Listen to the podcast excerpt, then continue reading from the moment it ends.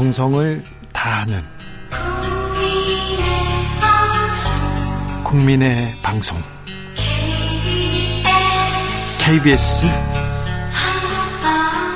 주진우 라이브. 그냥 그렇다고요.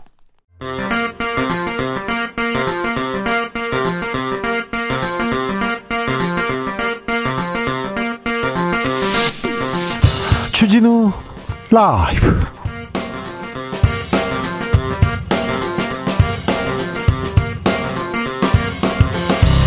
2023년 11월 7일 화요일입니다. 안녕하십니까. 주진우입니다.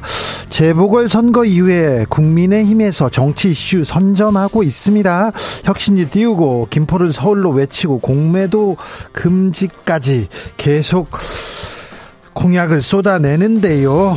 민주당도 바삐 움직입니다. 민주당의 총선 혁신 방안은 무엇인지 한병도 전략기획위원장에게 들어보겠습니다. 국민의힘 인요한 혁신위원장 오늘도 바쁘게 움직입니다. 오늘은 김종인 전 비대위원장을 만났고요. 이준석 전 대표는 안아주고 싶다고 했습니다. 이런 가운데 이준석발 신당 합류 가능성 언급한 민주당 인사가 나오기도 했습니다. 쏟아지는 총선 변수들 최가박당에서 짚어봅니다.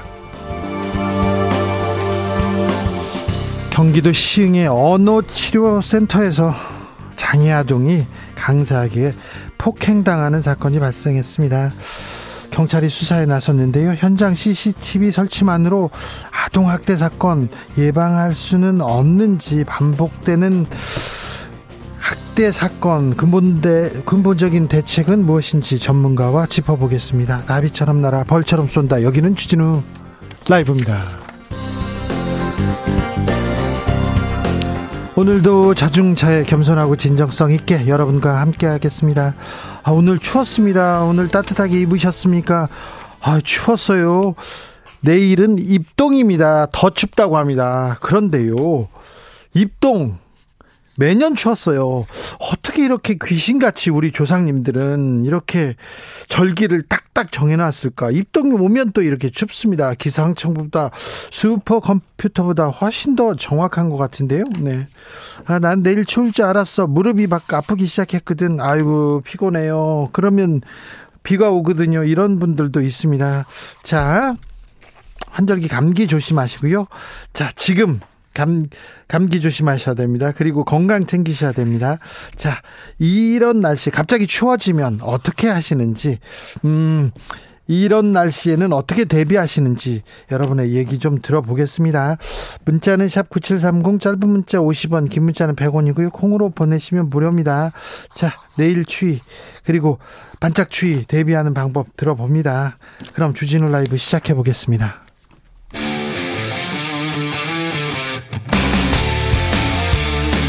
탐사보도 외길 인생 20년. 주 기자가 제일 싫어하는 것은?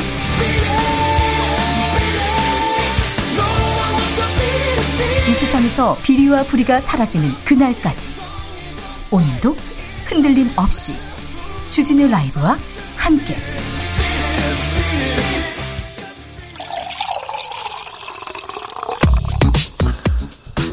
진짜 중요한 뉴스만 쭉 뽑아냈습니다. 주스. 정상근 기자 어서 오세요. 안녕하십니까. 공매도 금지 방침 어제 나오자마자 폭등했던 주식시장 오늘은 폭락했습니다. 네, 공매도 전면 금지가 시행된 지 이틀째인 오늘 코스닥 지수의 매도 호가 일시정지 사이드카가 발동했습니다. 어제는 매수 호가 일시정지 사이드카가 발동이 됐었는데요. 그러니까요. 네, 불과 하루 만에 주식시장이 냉온탕을 오갔습니다. 어, 사이드카는 오늘 오전 11시 48분에 발동됐는데요. 발동 시점 당시 코스닥 150 선물은 전일 종가보다 6.46%나 하락했었습니다. 네. 이 주가가 변동성이 이렇게 커져도 되는 걸까? 정부가 이런 걸 좀 막는 것이 경제 정책일 텐데 포퓰리즘이라는 비판은 계속됩니다. 정부가 종이컵, 플라스틱 등 환경 단속 유예한다고 발표했습니다. 네, 정부가 식당의 일회용 종이컵, 카페 플라스틱 빨대, 편의점의 비닐봉지 사용을 단속하지 않는다라고 밝혔습니다. 환경부는 종이컵은 사용 금지 조처를 아예 철회하고 플라스틱 빨대와 젖는 막대는 단속 계도 기간을 무기한 연장했다라고 밝혔습니다. 어, 이 조치는 지난해 11월 24일 시행된 일회용품 추가 규제 중 일부로 위반 시 최대 300만 원 이하의 과태료가 부과되는데요. 1년 계도 기간이 부여돼서 실질적인 단속은 없었습니다. 내일이면 늦으리 얘기했는데 내일로 또 미룹니다. 기후 위기를 위해서 탄소 중립을 위해서 우리가 뭘 하고 있는지 어떤 노력을 보이고 있는지 정부가 일단 미뤘습니다. 걱정하는 사람들 많습니다. 걱정하는 사람들 많아요. 윤석열 대통령 오늘은 대구 시장을 또 방문했네요. 네, 윤석열 대통령은 오늘 대구의 칠성 종합시장을 방문했습니다. 대통령실은 윤석열 대통령이 시장의 점포 여러 곳을 방문해 제품을 직접 구매하면서 시장 상인들로부터 체감 경기에 대한 상황을 청취했다고 밝혔습니다. 김건희 여사는 순천시장을 방문했네요. 대통령실은 오늘 김건희 여사가 전남 순천 아랫장 전통시장을 찾아 상인들을 격려했다고 밝혔습니다. 어, 대선 과정에서도 대구시장을 자주 갔던 윤석열 대통령 대통령이 되고 나서 대구 서문시장 세 번 방문하고 대구 칠성시장 한 번 방문했습니다. 대구만 오면 힘이 남는다 이렇게 얘기하는데 왜 이렇게 대구시장에 가셔야만 하는 건지 그 이유에 대해서 잠시 후에 분석해 보겠습니다. 김포 서울 논쟁은 여전한데요. 경기도에서 자, 김포가 서울로 편입되면 김포 예산 규모가 3천억 원 이상 줄어든다 이런 얘기를 했습니다. 네, 오후석 경기도 행정 2부지사는 오늘 기자회견을 열고 경기도 김포시가 서울시 김포구로 편입될 경우 김포의 예산 규모가 3천억 원 이상 줄어들고 여러 규제도 강화된다라고 주장했습니다. 어, 오후석 부지사는 서울시는 전체가 과밀 억제 권역인 반면 어, 김포시는 성장 관리 권역이라면서 어, 신규 산업단 산업단지 조성이 금지되고 대형 건축물 과밀 부담금이 부과된다라고 밝혔고요. 어, 김포의 택지 개발 사업도 어려워질 수 있다라고 주장했습니다. 네.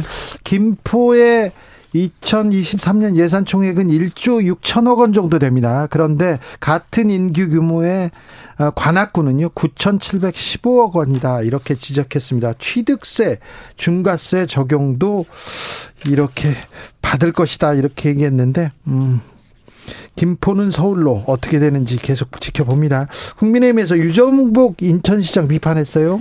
어제 국민의힘 소속의 유정복 인천시장이 국민의힘 지도부가 추진하는 김포시 서울 편입을 두고 정치쇼라고 비판한 바 있는데요. 네. 어, 이에 박정아 국민의힘 수석 대변인은 깊이 있게 고민하고 한 말인지 유감스럽다라면서 지도부도 불쾌하고 의원들도 부글부글한 상황이라고 비판했습니다. 김기현 대표 불출마 얘기 계속 나오는 모양입니다.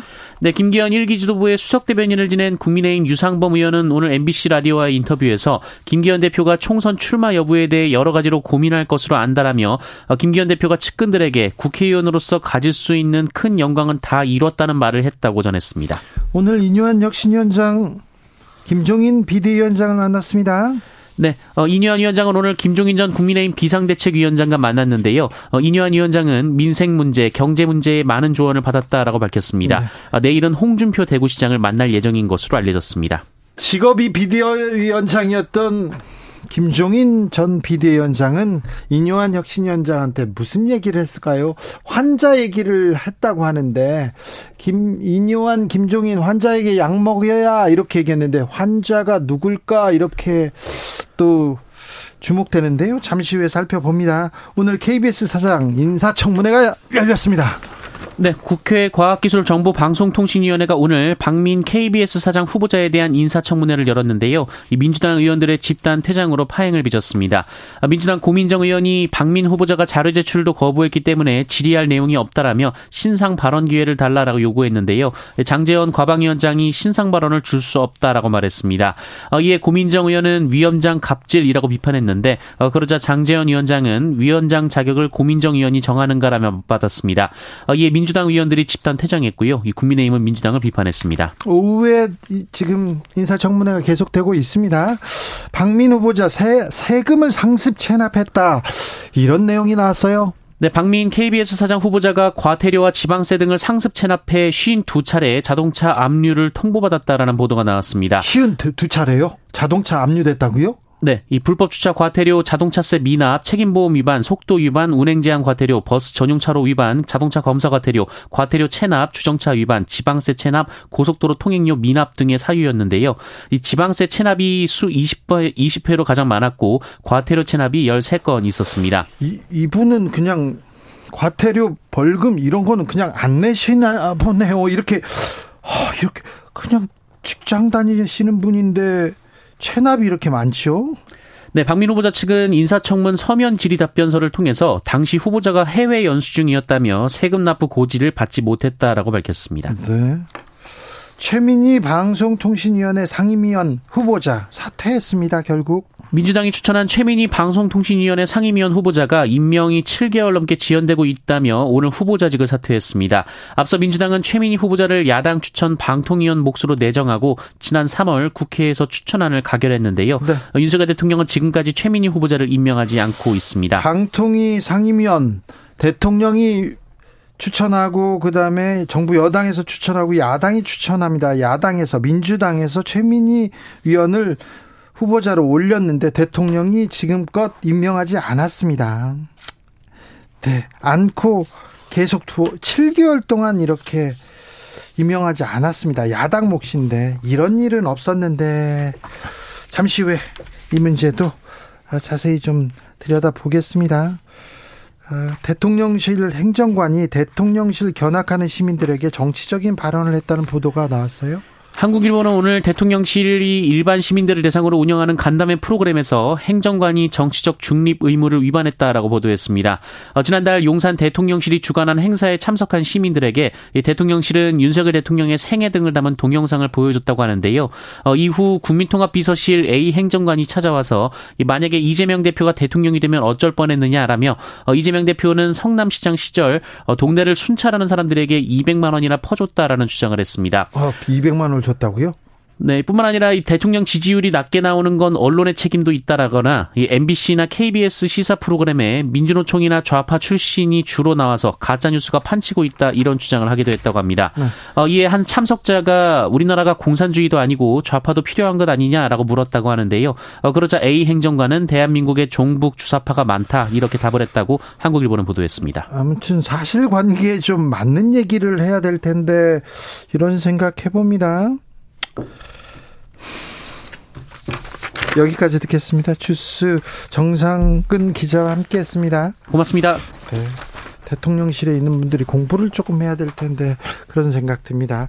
자, 나만 아는 날씨 감별법 있습니까? 추위가 옵니다. 무릎으로 옵니다. 막 그런 분도 있고요. 추위에 대비하는 법도 같이 듣고 있습니다.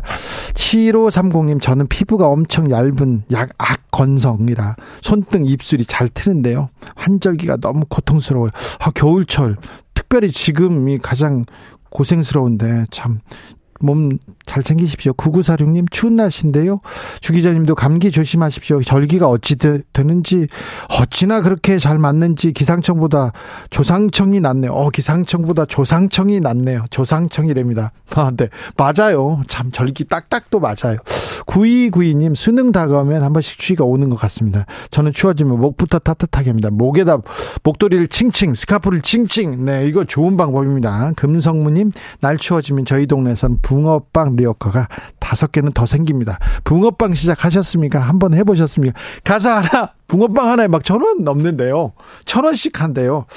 아, 올해 붕어빵은 조금, 좀 서민들 서민들 주머니 그렇게 털어가진 않아야 되는데 이런 생각도 좀 해봅니다. 붕어빵이 왜 이렇게 비쌀까 이런 생각도 해요. 음, 안효철님 편의점에서 따끈한 계란 구입해가지고 주머니에 넣으면 따뜻합니다. 편의점에서 계란 구입해서 주머니에 넣고 다니라고요? 아, 네. 좋은 방법인데 금방 깨질 것 같고. 아, 네. 알겠어요. 근데 조심하셔야 될 것 같습니다. 주진우 라이브.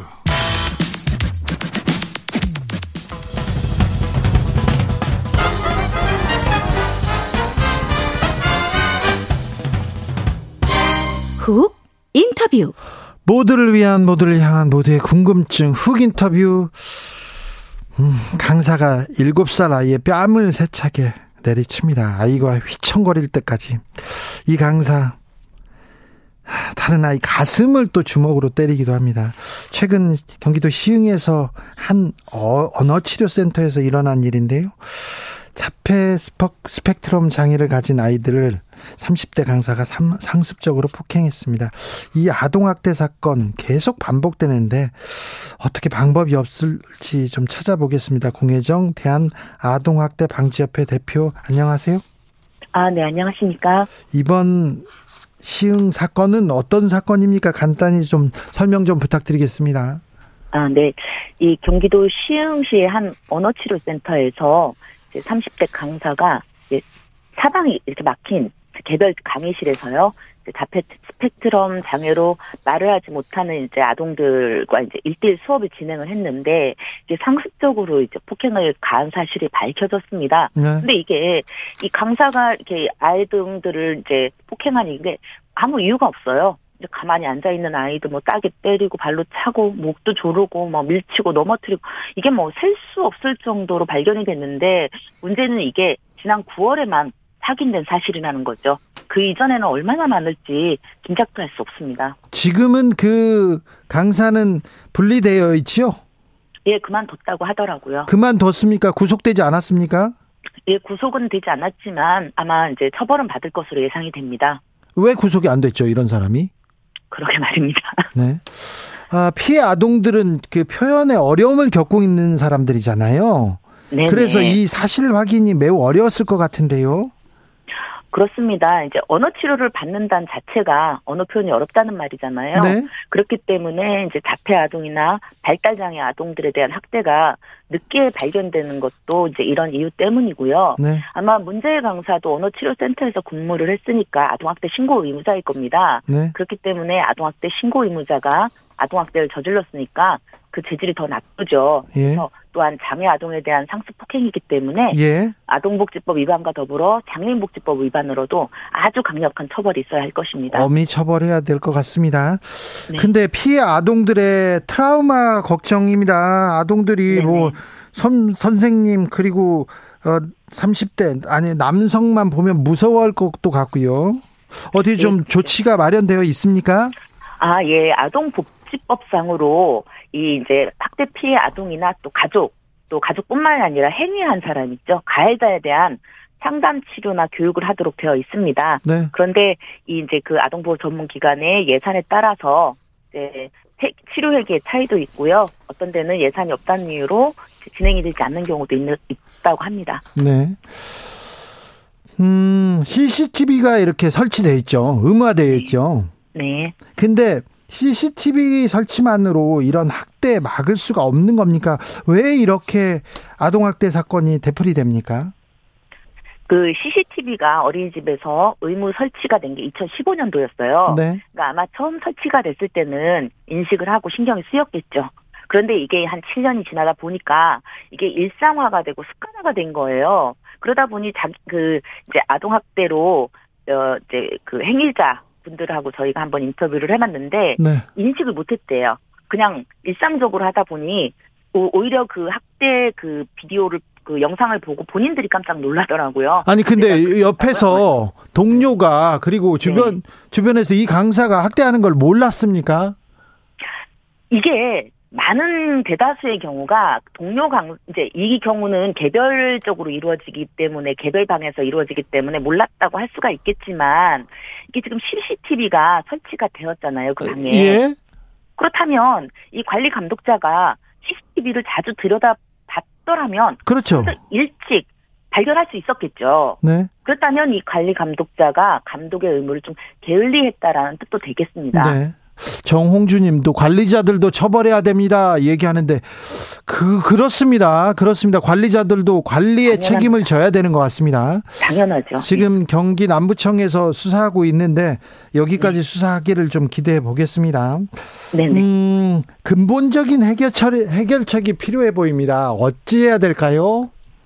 아 제가 아동학대 예방 강의를 나가보면, 예? 어, 이게 아동학대예요? 이렇게 놀라서 반문하는 교사들도 꽤 있어요. 그러니까 아동학대, 그, 이제 신고 의무자들은 당연히 아동학대 예방 강의를 연일에 듣도록 되어 있는데, 문제는 지금 대부분이 이제 동영상만 보고, 클릭만 하면 이게 이수한 것으로 처리가 된다는 거죠. 네. 그렇다면 이게 제대로 된 교육이라고 볼 수가 없는 것이잖아요. 네. 그리고 아동학대에 대한 법률이 매년 바뀌고 있습니다. 그리고 학대 적용이 되기 때문에 이 아동학대 예방 강의라는 것은 뭐 이런 정보를 알려주는 것도 중요한 일이고요.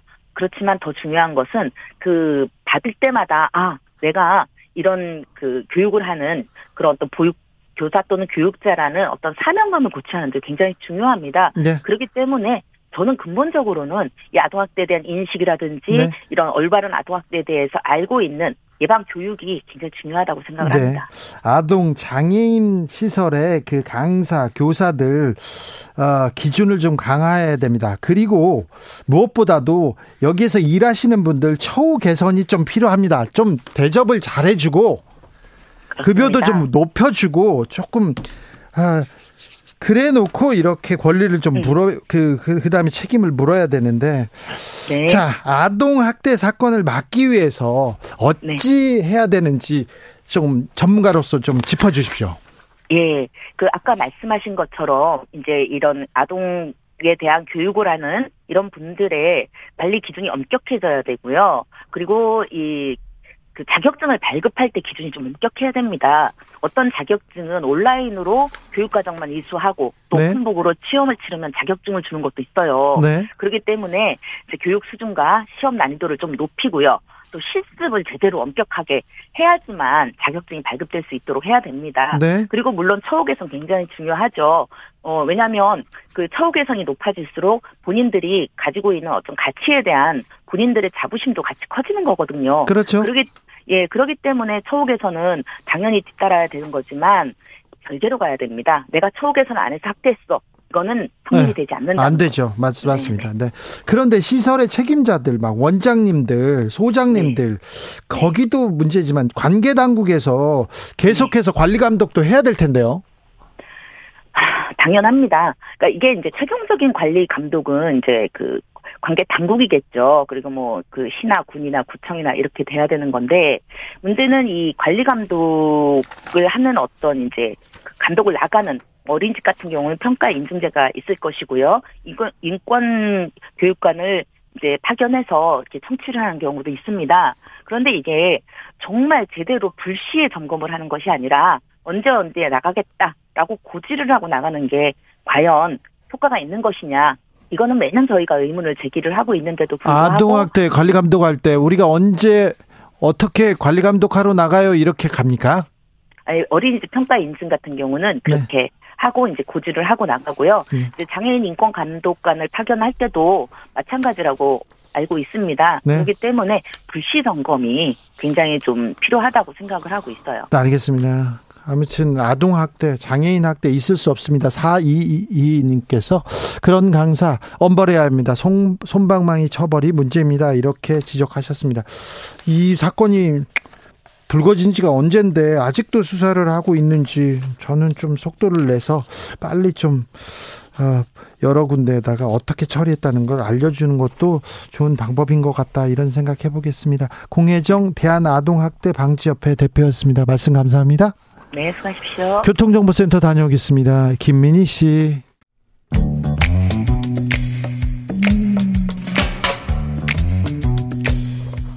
오늘의 정치권 상황 깔끔하게 정리해드립니다. 여당 야당 크로스 최가박과 함께 최가박당 여야 최고의 파트너입니다. 두, 두, 최영두 국민의힘 의원 오셨습니다. 어서 오세요. 네, 안녕하십니까. 박성준 더불어민주당 의원 오셨습니다. 네, 안녕하세요. 네. 요즘 국회 바쁘시죠? 네 네. 네. 어떤 일로 바쁘십니까? 아니, 저희는 이제 지금 이제 예산 국회로 넘어가긴 했는데요. 네. 이제 지금 쟁점들이 많아요. 이제 11월 9일 날 아, 노란 봉투법하고 방송 3법 처리가 좀 예정이 돼 있고요. 11월 9일 날이요? 그리고 이제 어, 지금 현안들이 좀 있지 않습니까? 네. 음, 국힘당 김기현 대표가 던져놓은 이 문제를 이제 수습해야 되는 건데 네. 김포의 서울시 편입 문제가 나왔는데 결국은 이제 국민의힘의 안에서 자중질환이 일어나고 있는 거 아니에요? 출제를 잘못하다 보니까 문제가 맞냐 틀리냐 가지고 막 논란이 됐는데 실제 그 출제 출제 자체가 잘못됐단 말이죠. 어, 서울시의 경쟁력뿐만 아니라 국가의 국토 균형 발전, 지방 시대를 어떻게 하겠느냐 이런 문제가 아니라 네.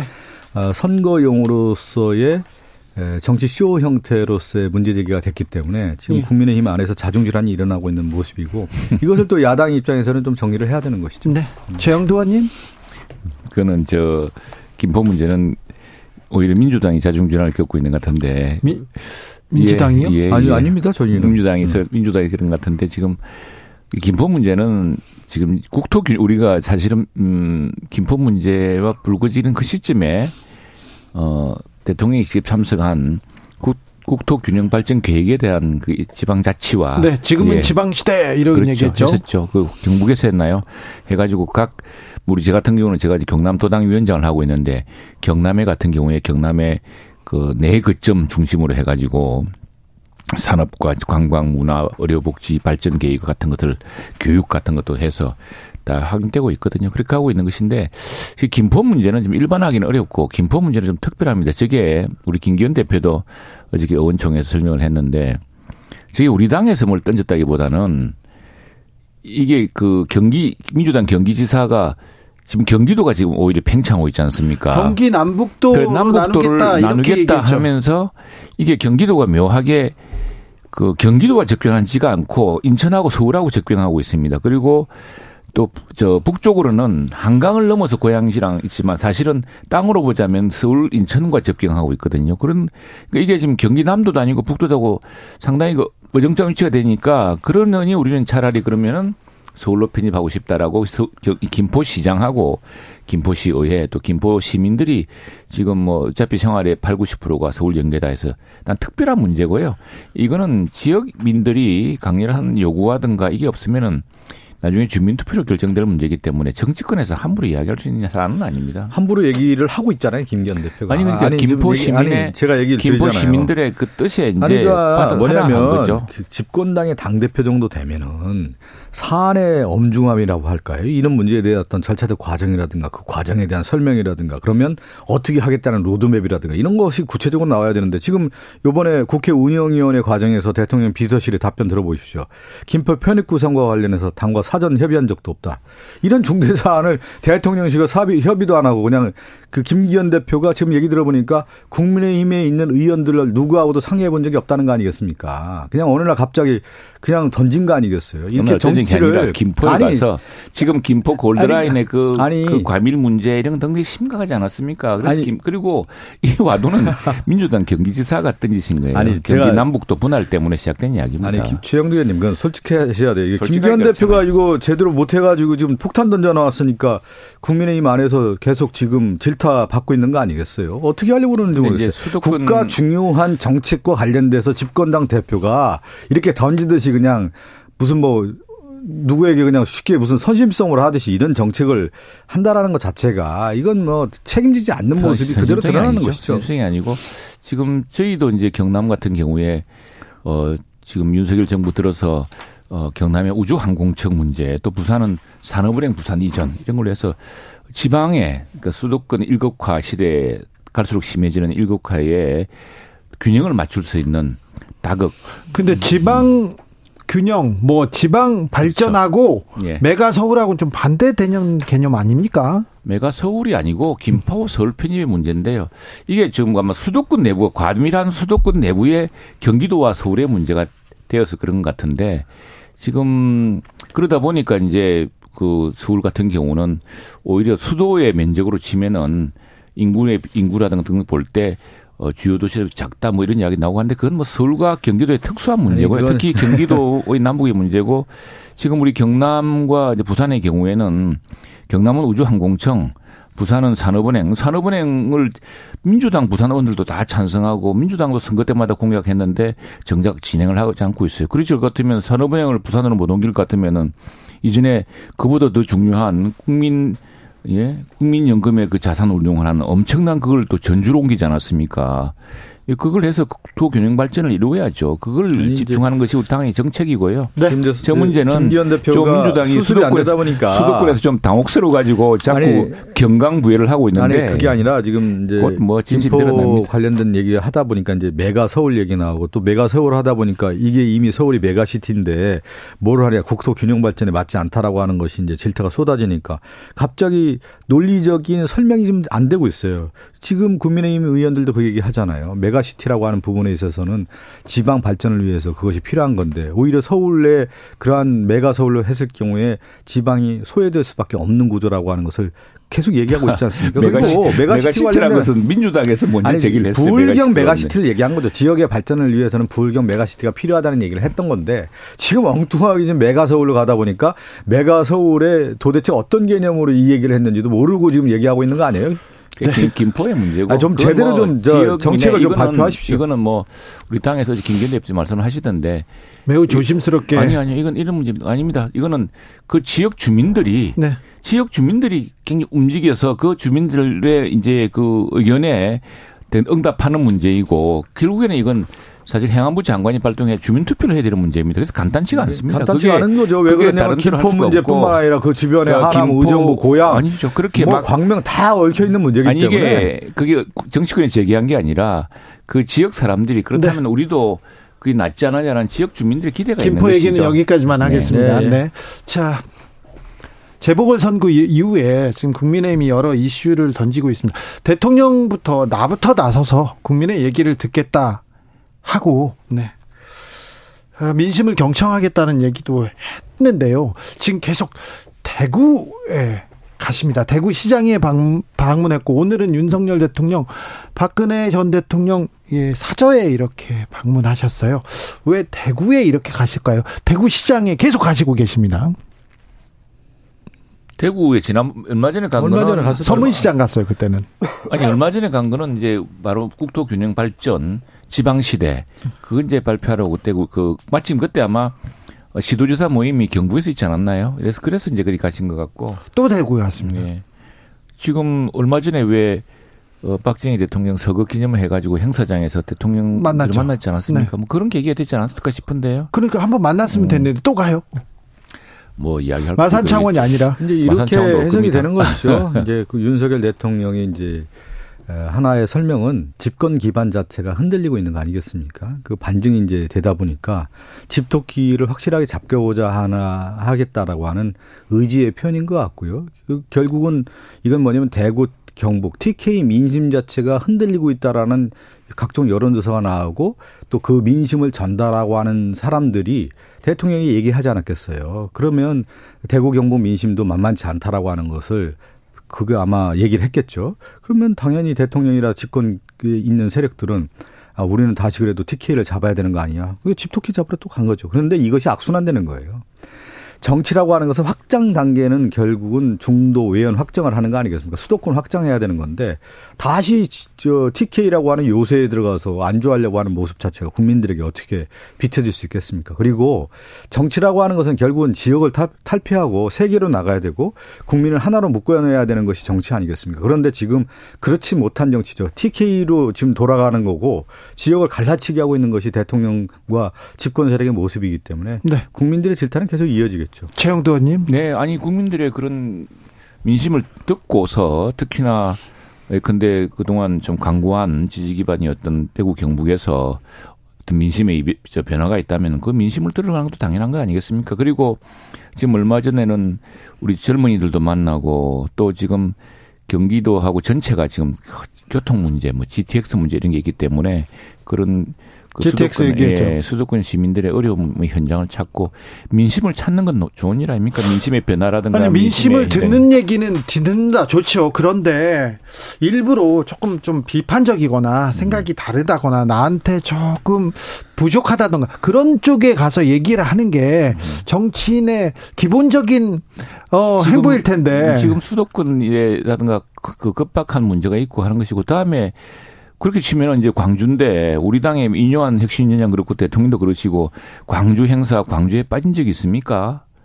오히려 우리 지역 같은 경우는 왜 광주만 너무 자주 가시느냐 이런 말이런도 있어요. 아 그런 얘기가 있어요. 당연히. 그럼요. 아, 이유한 혁신위원도 광주 가고 하지 네. 않았습니까? 네. 저는 그 지도자의 유형이 한 세 가지가 있다고 해요. 미래에서 온 지도자가 있고 현재 지도자가 있고 과거에서 온 지도자가 있는데 미래에서 온 지도자는 결국 국가의 비전을 얘기를 하고 네. 실질적인 어떤 성장에 대한 얘기들을 많이 하게 돼 있고요. 현실적인 지도자라고 하는 것은 현실의 실용주의 정책을 편, 편단 말이죠. 현재의 지도자는. 근데 과거에서 온 지도자들 같은 경우는 대부분 이념을 강조하게 돼 있습니다. 그리고 갈라치기 하고 있고 그것이 이제 윤석열 대통령의 리더십이 저는 과거형 지도자라고 하는 건데 그러면 국민들을 만나서 뭐를 해야 되면 현재의 실용적인 문제, 국가 현안에 대한 문제를 해결하고자 하는 답을 내놔야 되는 거예요. 그것 중에 하나가 뭐냐면 민생 경제 문제 아니겠어요? 그거 어떻게 하겠다는 얘기가 나와야 되는 거고 또 하나는 뭐냐면 이념을 탈피해야 되죠. 국가가 네. 앞으로 어떻게 가야 되겠느냐 얘기를 하고 미래 성장 동력을 얘기해야 되는데 지금 오늘도 그런, 그런 얘기 나온 거 아니에요. 운영위원회에서. R&D 예산 다 삭감하고 지금 청년 일자리 예산 다 삭감해놓고 정 대통령실 예산은 정작 늘리고 검찰의 특활비 예산은 늘렸단 말이에요. 이게 말이 되냐 이거예요. 제가 지난번에 얘기했죠. 제가 정무위원회에서 하는데 국가보훈부에 그 보훈 사람 보훈한 사람들에 대한 지원책은 줄여놓고 오히려 보훈부 교육 예산을 늘렸단 말이에요. 교육 예산 그것도 이런 정책을 가지고는 아이고, 도대체 예. 국가 운영을 할 수 있는 전체적인 비전이 안 보이기 때문에 그 제가 숫자, 그런 분들을 만나서 얘기를 들어야 되는 거예요. TK 가서 무슨 얘기를 듣겠어요? 잘한다고 하면 얘기 그렇죠. 듣겠죠. 그 민주당은 그래 놓고 다 달나라가 있습니까 지금 민주당에서 다 이렇게 지난 5년 동안 만들어둔 그 좋은 나라에 지금 있다 보니 생기 문제를 함께 풀고 있는 거 아닙니까? 근데 남의 문제처럼 그렇게 이야기하는 서운한데 네. 자 보십시오. 지금 왜 긴축을 할 수밖에 없냐 그러면은 첫 번째 그 다른 나라들은 확장 재정을 했다가 일찍부터 긴축을 했어요. 해가지고 상당히 돌아섰는데 지금 국제금융기관이나 시중평가기관이 지금 우리나라의 가계부채라든가 그다음에 우리나라 국가 재정의 어저 국가 부채 확장 속도가 굉장히 빠르다고 걱정을 하고 있습니다. 우리나라가 개방 경제이다 보니까 그 신용 등급이라는 게 바로 그 국가 경제 미칠 영향이 크거든요. 또 두 번째는 지금 경제가 전 세계적으로 안 좋다 보니까 수출이 옛날처럼 지난 정부가 물론 뭐 잘해서 그랬습니까? 지난 정부의 SK, 현대, 뭐 그다음에 삼성 이런 데서 어마어마한 천문학적 수출을 하면서 참 법인 시대 많이 거치고 했는데 지금은 수출 자체라든가 매출 자체가 줄다 보니까 이 세금 자체가 줄었어요. 그 세율 문제가 아닙니다. 다음 네. 세 번째는 자 그렇게 하면은 결과 방법은 국채를 발행할 수밖에 없는데 국채라는 걸 발행하면 또 국채 국채 조달 때문에 시중 금리가 오릅니다. 그러다면 결국 그게 서민 서민의 금리 고금리 폭탄으로 돌아가요. 이런 삼중고 속에서 예산을 줄일 건 줄이고 또 두텁게 우리 서민층 젊은 학생들을 위한 예산을 늘렸습니다. 그리고 지금 민주당에서 예산을 가만히 보면은 이게 10억, 20억 그런 작은 수치의 조정을 가지고서 침소봉대 경강부회를 하시는데 정말 꼼꼼히 살펴야 되고 다음에 R&D 예산만 하더라도 그동안 이제 R&D를 늘려서 좋으면 좋죠. 그러나 집 중할 R&D가 있고 관성처럼 R&D를 지금 국가 재정이 우리가 풍성풍성하고 어디 돈을 많이 뽑을 수 있으면은 그렇게 나눠주기 식으로 하겠지만 그 점을 이제 조정하는 과정이고 지금 R&D 문제에서는 국가적인 논의가 시작, 국회 논의가 시작됐기 때문에 아마 큰 원칙은 큰 덩치부터 예산을 좀 긴축해서 비율을 하다 보니까 생긴 문제 같은데 꼭 필요한 부분은 이제 국회에서 감액과 증액 조정을 같이 그치게 되는 거죠. 네. 예. 저는 좀 답답해요. 긴축 재정을 한다고 해놓고 긴축 재정을 왜 하는지도 제대로 설명을 못 하고 있고 네. 사실은 그리고 그러면서 그 예산 조정을 어디에서 선택과 집중을 하고 국가의 성장 동력을 어떻게 만들고 이런 것들에 대해서 국민에게 설명하면서 네. 하나하나 가야 되는 건데 그런 걸 하나도 없이 예를 들어 지금 지금 얘기하잖아요. 검찰 특활비는 늘려놓고 검찰 또 하나는 아니 들어보세요. 네. 그다음에 대통령실 예산은 늘려 다른 데는 예산 다 줄여놓고 정작 대통령실 예산 늘린다고 하면 자, 누가 그걸 받아들이겠습니까? 예산 예산의 선택과 집, 중 그리고 지역의 국민들이 못 받아주는 선택과 거죠. 집중 국민들은 어떻게 볼지 아니 그 대통령 순방비도 예산을 올려놓은 거 아니겠어요? 그 1, 20억 올린 가지고 지금 그참 그, 받아들이지 못 아니 지금 이 어려운 시기에 국가적으로 풀기 위해서 외교 안보가 중요해지지 않습니까? 맨날 민주당은 뭐 가서 여기까지 하고요. 하지만. 오늘 저기 KBS 어, 사장 인사청문회가 열리고 네네. 있습니다. 언론인 출신 두 분은 어떻게 보고 계십니까? 먼저 최영두 의원님.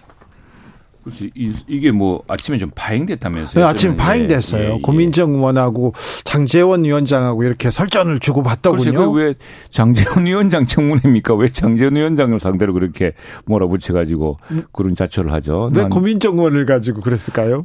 누가 물었습니까? 장재현 위원장이고.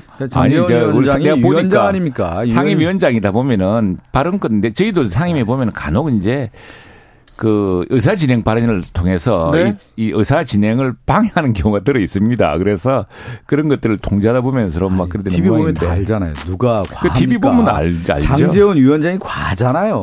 뭘 과해요? 다 case by case. 지나치잖아요. 지나쳐요. 지나치고 KBS 박민 사장과 관련된 부분에 대해서 도덕적 검증하고 인사의 능력 있는 부분에 대해서 검증을 야당 의원으로서 인사청문위원으로서 당연히 하는 거 아니에요? 거기에 따라서 질문을 아니, 야당, 하는 것인데 야당에서 여기에서 장재원 의원 의원이 이렇게 방해하면 아니, 되겠습니까? 그리고 인사청문 할 때는 하나하나 증거로 해야 되는데 그 옹호하는 거 아니겠어요? 박민 KBS 사장 관련해서 낙하산 인사 아닙니까? 낙하산 인사하고 지금 KBS 점령군으로 들어오는 사람인데 정말 제대로 할 수 있는지에 대해서 청문위원으로서 검사하고 당연히 또 인사 청문 자료도 제대로 제출 안 했다는 거 아니에요? 그러면 거기에 대해서 질타를 하는 건 당연한 거죠 야당 의원으로서. 아니 청문 그러면 오히려 위원장이 자료 제출해라. 정정당당하게 해라. 이렇게 해야 제가 민주당 역할이 맞는 주장을 것이죠. 다 들어보면은 저도 이전 저 우리 야당일 때 민주당 뭐 이렇게 청문회 해봤지 않습니까? 해보면은 역대로 다 똑같아요. 그 저 자료 제출 비율이 그리고 자료 제출 안 했던 거 안 하는 거고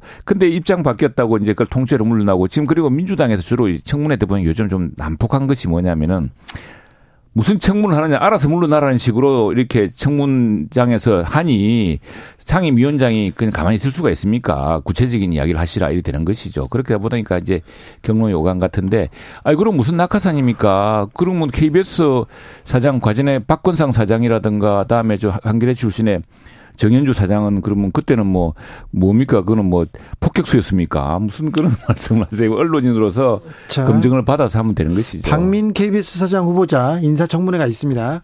인사청문 보고서가 어떻게 될지 모릅니다. 야당에서 민주당에서 이분에 대해서 어떻게 평가할지도 모르고요. 그런데 대통령이 예전에는 예전에는 뭐 인사청문회 청문 보고서 뭐 찬 채택 여부와 관계없이 임명을 하곤 했었는데 이번에도 이게 가능할까요?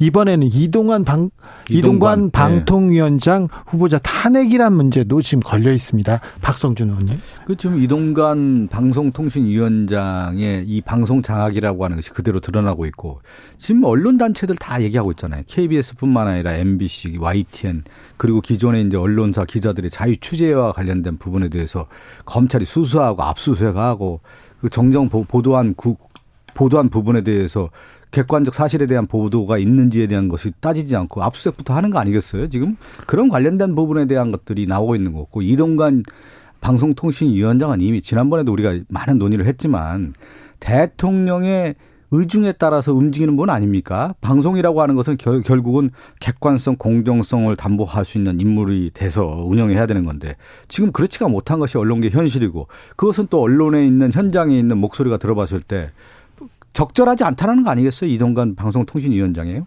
그 민주당 뭐 따져봐야 되는 민주당 것이죠. 일부의 주장이죠. 주장이고 뭐 지난번에도 뭐 구속되었어야 사안이라는데 구속되었을 사안이면 가만히 지금까지 온전했겠습니까? 그런데 저는 이렇게 봅니다. 지금 우리 방송이 가장 심각한 문제가 아주 그 엄정한 균형을 잃었다는 게 문제예요. 특히 공영방송. 예, 방송의 편성이라든가 보도의 내용이라든가 보면은 그래서 상당수 국민들이 생각하고 있는 거 아니겠습니까? 근데 민주당은 이제 그, 그 문제에 대해서 침묵하고 있지만 지금 예컨대 대선 보도라든가 정치 보도를 보면은 우리 KBS가 주로 전범으로 살아봐야 될 게 어느 것입니까? BBC 아니겠습니까? 뭐 또 NHK도 있겠지만 일본 방송이니까 싫다니까 빼고 BBC 보세요. BBC는 정말 정말 그 equality. 네. 시간에 또 time equality라는 걸 엄청나게 존중합니다.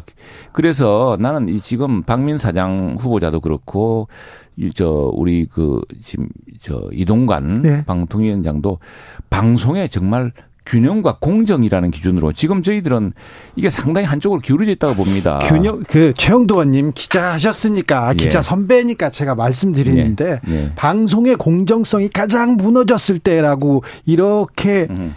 지적될 때가 이동관 저 이명박 정부 아닙니까? 그 당시 뭐 그런 무슨 어떤 어떤 근거로 그런 이야기를 합니까? 아니, 근거가 아니라 지금 현실을 얘기하고 그거에 대한 아니, 언론계에 있는 현장에 있는 목소리를 다 들어봤을 때 언론의 가장 퇴행 구조가 이명박 정부 때 아니었습니까? 그걸 다시 또 돌린다라고 하는 것이 보면 당시에 또 한 한 저 진저 어떤 자기 또 생각이 있고 그때 조금 입장이 달랐던 거 아닙니까? 저는 이명박 대통령 주변 사람들 부패만 이거 취재하고 그것만 기사 썼어요. 다른 건 안 하고. 그래가지고 취임하자마자 외국 갔잖아요. 외국 어. 갔다가 그렇지만 전 무죄 받았어요. 그러니까 네. 정정 법정에서 그런 네. 문제를 언론이 할 수 있는 역할에 대해서는 네. 다 인정하는 것이고 네. 지금 그런데 그렇게 그 당시 기억만 가지고 그리고 이동관 기억만 가지고 한다는 게 아니죠. 수석 시절에 지금, 지금, 뭐 방송이 다양화돼가 지금 종편이 지금 지상포보다 더 나은 컨텐츠 만들고 안 그럽니까? 제가 네 이명박 정부 시절에 그리고 또 저, 하나, 제가 하나만 더 할게 이야기. 제가 아니, 언론사 자, 언론사에 있는 사람들은 다 기억하고 있지 않습니까? 현실적으로도 그렇고 이 보도 논평에서의 그 엄정성, 중립성 문제가 네. 많이 무너졌습니다. 아니, 이 BBC의 BBC의 그 저 선거법 정치 보도 준칙을 보면은요. 철저한 time equality입니다. 철저한 time equality. 우리 지킵니까? 이전에 뭐 대선 앞두고서 그 윤대 윤석열 검사가 뭐 커피 타줬다고 확인도 안 된 보도를 몇 꼭지나는 그러면서 제대로 된 반론을 내줬습니까? 저희는 커피 얘기들 하지도 아니, 않았고요. time time time 그걸... equality를 얘기하는데 제가 주진우 라이브에서 시간을 한번 재보시죠. 최형두 의원이 저보다 훨씬 많이 하고 있어요. 꼭 그렇지만은 않습니다. 박성준 의원이 말이 많기 때문에 말을 잘하시기 때문에 훨씬 고상하게 훨씬 이야기하려고 그래. 네, 자, 여기, 똑같은 수준으로 이야기하지 않고. 자, 저희는 공정. 네, 공정을 네, time equality. 예, 예, 공정을 시간을 딱 추구합니다. 자, 재보궐 선거 이후에 예. 정치 이슈를요, 정치 뉴스를 지금 국민의힘이 선점하고 있다 봐도 될 것 같습니다. 혁신위원장 나오고요. 그 다음에 어, 계속해서 뉴스가 국민의힘 발 뉴스가 나오고 있습니다. 자, 그런데요. 그 중에 이뇨한 위원장이 계속 뉴스를 만드는데 오늘은 김종인 전 비대위원장을 만났더라고요. 그러면서 환자한테 지금 어 얘기는 잘 하고 있다. 그런데 환자가 약을 먹어야 되는데 약을 먹을까 그렇게 얘기하던데 어떻게 들으셨습니까, 최영도 의원님? 그 환자가 누구예요? 그러니까요. 아, 이준석 전 대표도 환자는 서울에 있다 이렇게 얘기하던데. 아, 아무튼 제가 처음에 이야기하지 않았습니까? 우리 박성중 박, 박성준 의원은 폄훼했지만 뭐 그 결국 민주당의 그 암흑의 혁신이 비슷해질 것처럼 이야기했지만 어쨌든 화제를 일으키고 있지 않습니까? 저는 그때 이야기했어요. 이게 우리 만성적으로 안 되던 한국 축구를 변화시켰던 히딩크 비슷한 변화의 핵심 경쟁을 가져올 것이다. 어쨌거나 뭐 엄청난 주제들을 지금 던지고 있고 언론의 관심과 혁신에 대한 어떤 새로운 바람을 불러일으키고 있지 않습니까? 아닙니까? 아니 저는 이제 혁신을 할 때 그 혁신의 대상이 누구냐를 봐야 되는 거잖아요. 그러면 이뉴한 위원장이 왜 혁신 위원장이 됐어요? 그걸 이뉴한 위원장이 잊어버리면 안 되는 것이죠. 윤석열 정권 1년 6개월 동안 들어와 봤더니 국정원 폭정을 하고 있고 민생경제 파탄 나고 있고 누구도 책임지지 않고 그래서 국민들이 바라볼 때 이거 도저히 되지 않는다라고 날카로운 비판을 했던 거 아니겠습니까? 재보궐선거에서 그 재보궐선거에 나왔고 그러다 보니까 김기현 대표가 살아남기 위해서 혁신위원을 띄웠지 않습니까? 그러면 혁신위원장이 됐을 경우에 그러면 혁신의 대상이 도대체 누구냐? 그러면 봤을 때 그 책임지는 사람이 윤석열 대통령하고 여당의 지도부 아닙니까? 근데 네. 여, 윤석열 대통령과 여당의 지도부는 혁신의 대상에 제외되고 오히려 혁신의 대상이 이준석으로 좀 포커스를 맞춘 거 아니에요. 오히려 홍준표를 맞추고 그랬을 경우에 도대체 혁신위원회 길이 어디예요? 길 자체가 거꾸로 가고 있는 거 아니에요? 혁신이 아니라 그 네. 저, 안으려고 이제 하고 있는 거죠. 뭐 그래서, 그래서 왜 거기서부터 어. 출발하느냐 이거예요. 그거 자체가 어, 혁신의 출발을 초점을 정확하게 맞췄어야 되는 거죠. 왜 책임을 전 다른 쪽으로 돌리고 있고 시선을 돌릴 쪽으로 있는데 지금은 지금은 왜 큰 화제를 불러일으키고 있잖아요. 자, 지금은 이준석 신당, 제3신당 얘기가 지금 가시화되는 것 같고 속도를 내고 있다 그렇게 하던데 이렇게 얘기하다가 이준석 전 대표하고 국민의힘하고 손을 딱 잡으면 어떻게 됩니까? 그럴 수는 없을 것 같죠. 그렇진 않습니까? 그렇게 될 수도 없는 거고 이제 방향성은 워낙 다르기 때문에 어, 이준석 전 대표가 정당을 창당한다고 하면 정당의 창당의 명분이 있어야 되는 거잖아요. 그 명분은 뭐냐면 출발이 거기서 나오는 거 아니겠어요? 윤석열 대통령을 만들었더니 윤석열 대통령이 보수의 그 가야 할 길을 벗어나서 가, 가, 간다. 그래서 진정한 보수는 이준석이다. 이렇게 어, 선을 긋지 않겠습니까? 대구 그렇기 가서 때문에 이준석 전 대표가 그리고 또 하나는 뭐냐면 이런 거예요. 윤석열 대통령이 다시 대구를 찾아가는 건 뭐냐면 이준석 대표가 그런 얘기를 하잖아요. 대구 TK 그 비만 고양이만 만들어 가지고 이게 어떻게 되겠느냐? 그건 뭐냐면 얘기했습니다. 이준석은 자기가 고양이가 아니라 내가 호랑이가 돼서 TK를 대표하고 보수를 대표하는 정치인으로서 가겠다라고 선언하는 거 아니에요. 그러면 앞으로 보수의 분열이라고 하는 것은 그런 것이죠. 차기와 차기 대권에 대한 로드맵에 대한 거와 아, 그 다음에 보수의 가치를 누가, 기치를 누가 드냐에 대한 싸움인데 지금은 가, 윤, 이준석은 윤석열 대통령과 국민의힘의 지도부는 가짜 보수라고 하는 것을 엄, 선언하는 계기가 되는 것이죠, 이것은. 자, 재영도 시간 좀 드려야 됩니다. 재영도 의원님. 음. 근데 이제 이 문제는 그냥 우리 당뿐 아니라 지금 양향자 의원 또 금태섭 전 의원 또 민주당 내에서도 뭐 새로운 신당설이 나오고 있지 않습니까?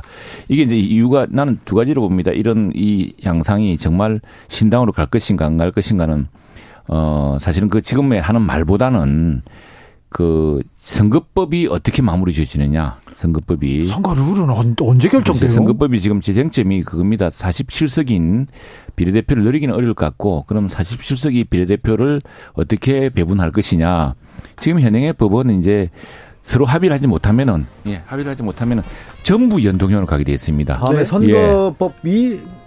다음에 어떻게 되는지에 대한 부분을 그렇죠. 해석을 한번 저희들이 한번 얘기 저도 좀 다음 드릴게요. 시간에 하겠습니다. 네, 그 때문에 이제 전부 신당 이야기를 하고 네. 있는 거예요. 그 되면 네. 3%만 넘었으면은 그렇죠. 예, 비례 아, 비례를 한 9석씩 받을 수 있거든요. 네. 근데 그걸 이제 노리고서를 하는 이야기인데 선거법 결말에 따라서 최영두, 예.